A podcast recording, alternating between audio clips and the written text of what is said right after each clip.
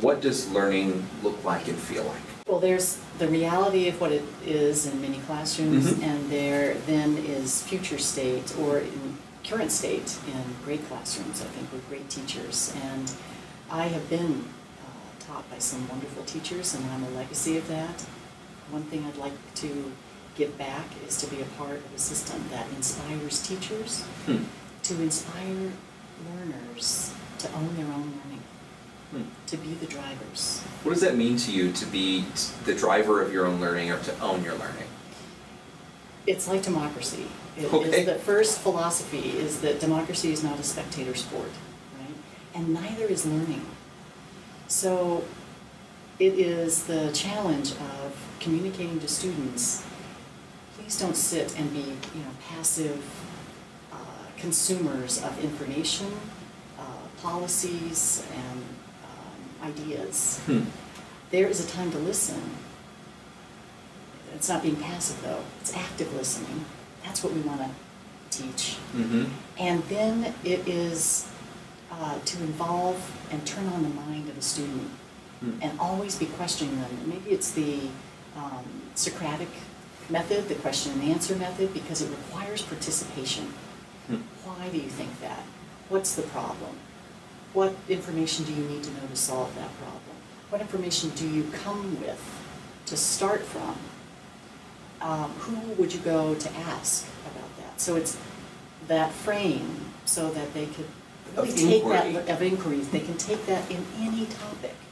It's not just content specific. Right. Like a great teacher in science, or wow, I had a great teacher in math. Wow, completely law, you know, have a hole in English. Or if a student can be inspired early on to know that they have to participate, they need to drive, and it is a relationship, but eventually it's the, they're, they have to own their own learning.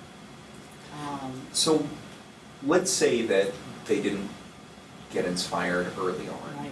They're further on in their learning career. Um, how do you rekindle that? How do you sort of re-inspire students to own that learning and to and to be that active participant? You can, I think you can turn on at any age. Okay. We've seen it in older people like myself, and my father who's eighty-five, that as a wonderful thing about being in education is that we are, uh, we keep learning until we leave this planet, right? Mhm. And so if you didn't get it young, and in some ways I didn't get it young, many of us are products of different systems and different um, cultures that uh, maybe didn't inspire self-inquiry and, Mhm. uh, and having that kind of participatory relationship with education. Uh, that we were taught to be dutiful and listen and just do what we're told and obedient. Hmm. Um, it is a, a way of turning on the mind. It also doesn't have to just be from a person. It can be some of the greatest teachers I've had, and I've, uh, I know other learners as well. You might be inspired by uh, a piece of literature, Mhm. something that you read, by technology. Technology can do it. So if you didn't get a great teacher in your own classroom, but you see one, uh, and technology opens the door so that you can do. Hmm. I didn't have that uh, when I started uh, in school, but kids do now, and that would be a hope I would have for technology. Is it's providing great teachers when uh, and knowledge and information in an area where we can't just put it all on the one person standing up in front of the classroom, can we? Well, I Um, loved your there question. are bad days and Right, days. right. And do they have to be a fabulous teacher all the time? How do we use all our resources? You got it. And they can be a great teacher if they also know how to find resources. Yeah. They might be an introvert and know, wow, I'm never going to stand up in front of my students and entertain them, jokes and be popular. But, but I have the same hope that my student owns their learning and is inspired. And if my personality can't do it, I'm going to find materials that are enriching materials and a robust and rich curriculum Mhm. and I'm going to make this environment and use, have the students set up um, classroom structures so that students can use each other to get inspired. when, so that it doesn't just have to be teacher-led, teacher-driven. And isn't it, when they say, you know, when you teach to learn, Mm-hmm. that that's the, that teaching is a relationship, learning is a relationship. So that maybe for our teachers that can take some of the burden off and pressure off and open up their learning as teachers to know that, wow, it includes finding great technology, finding great curriculum, and making an environment in my classroom that's inspiring, that's exciting, and that each student feels like I'm, I'm driving. Hmm. Because people tend to support what they themselves create. We know that. I know that in my own. Say that again, because I think that's really valuable. You said people tend to support. What they themselves create. Uh, I, and maybe I'm projecting, because that, that's how I acquire and, and retain knowledge most, is if I am participating in it. Right, you're involved in And I feel like I designed my lesson. I designed, and I also own how I did on that test. Mm-hmm. Um, And so I- I when own the, the students are co-creating that learning and are involved in that process, there's a lot more of that ownership and, and, and sort of buy-in for the learning that, and the, and the environment that's happening there. Um, I think that's really valuable to, to sort of call out and say that we have um, sort of a, a, a duty to one another, uh, a commitment to one another to say, you know, we don't have to be the everything That's right. right? We and and I think I find a lot of times that uh, you know that there are conversations about uh, whether it's teacher burnout or the ways in which um, teachers uh, to say, "Well, I can't do it all," Right. and so I think what you were saying is, "Well, you don't have to," right? We ha- we are creating those opportunities, those environments, so that the students are the ones who are really owning that and and taking taking ownership there. You know, it's, that's empowerment. Mm-hmm.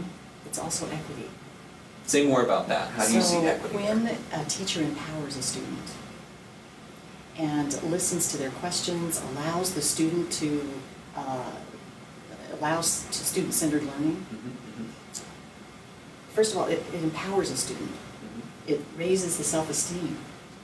And in my mind, that creates uh, intellectual equity.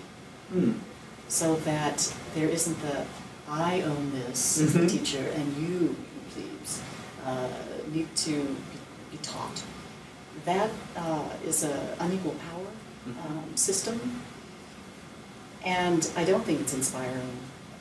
It's been used a lot in a lot of systems, but um, it's not fun learning. right. And, you know, we want to, we want to do things that have joy. We want to do things, we're drawn to joy, we're drawn Mhm. to fun. Um, And that work can be fun, that work can be play. Mhm. Isn't that the, the, the ideal of the ancients? Right. Um, That if you do work right, that it ought to be, you know, playing in the mind. Right. And that's what great scientists do and inventors. Right. They play with an idea and, and something bothers them enough, but they keep playing with it until they solve. Mhm. And that's uh, where the brilliance happens. Right. If you if you uh, if you love what you do, you'll never work a day in your life. Right. Right. Um, and so I feel like you have have really tackled this question and, and, and sort of solved for what learning looks like and, and even feels like. It feels like inspiration. It, It feels feels- like co-ownership. What should we be asking of ourselves, of one another? I think it's how we can inspire self, students as the self-directed learners. Hmm. Um, How can we inspire inspire students to be self-directed learners, to own their learning? We can go, a little inspiration can take a student and a teacher, uh, and an administrator and a worker a long, long way. Hmm. Um, If they feel like they're a part of something exciting and fun. um, That they want to be a part of. You got it. Yeah, I think there's a lot of value there in in simply saying what is that what is that spark? What is that entry point? What is that one thing that you know is getting you out of bed in the morning That's or, right. or that you want to want to be a part of? Um, And is it just in classrooms? No, I hope it, it breaks open um, classrooms. Mhm. And that we have students who are learning outside of the classroom from the skills they learned in the classroom. Mhm. And then the world is the classroom, right? Uh, work is the classroom, the world is the classroom, uh, what they do on the playground, uh, what, how they approach music and art and field trips. All of those are Part of the learning that's the experience. new, in my, that's what I would hope, that's the new classroom. Hmm. Um, Not four walls uh, and desks in a row. Hmm. I think the sort of the, the way in which you framed it as, you know, uh, it sort of makes real the idea of a lifelong learner. You know, like we, we might say that phrase in education, like we want everyone to be a a li- life lifelong learners. Right. But It's on every mission statement. right. And But so- how? how? I want to ask, how? And having the same kind of four-wall classrooms and the same kind of teaching strategies uh, is not going to get us to people being inspired to want to be lifelong learners. Mhm. Um, And it's a, it's a amalgam. It's teaching teachers uh, to model the kind of behaviors that we want in students. So that means old ones like me have got to be Learn to- open and learn new ways of thinking as well. Mm. Um, and recognize that I'm still a learner and share that with students so that when I go into classrooms and go into schools, I'm, a, I'm, I'm there learning also. Hmm. And that that, that circle never stops. Um, That's That's- awesome. That's really great. Thank you so much. Thank I really you, Ben. appreciate it.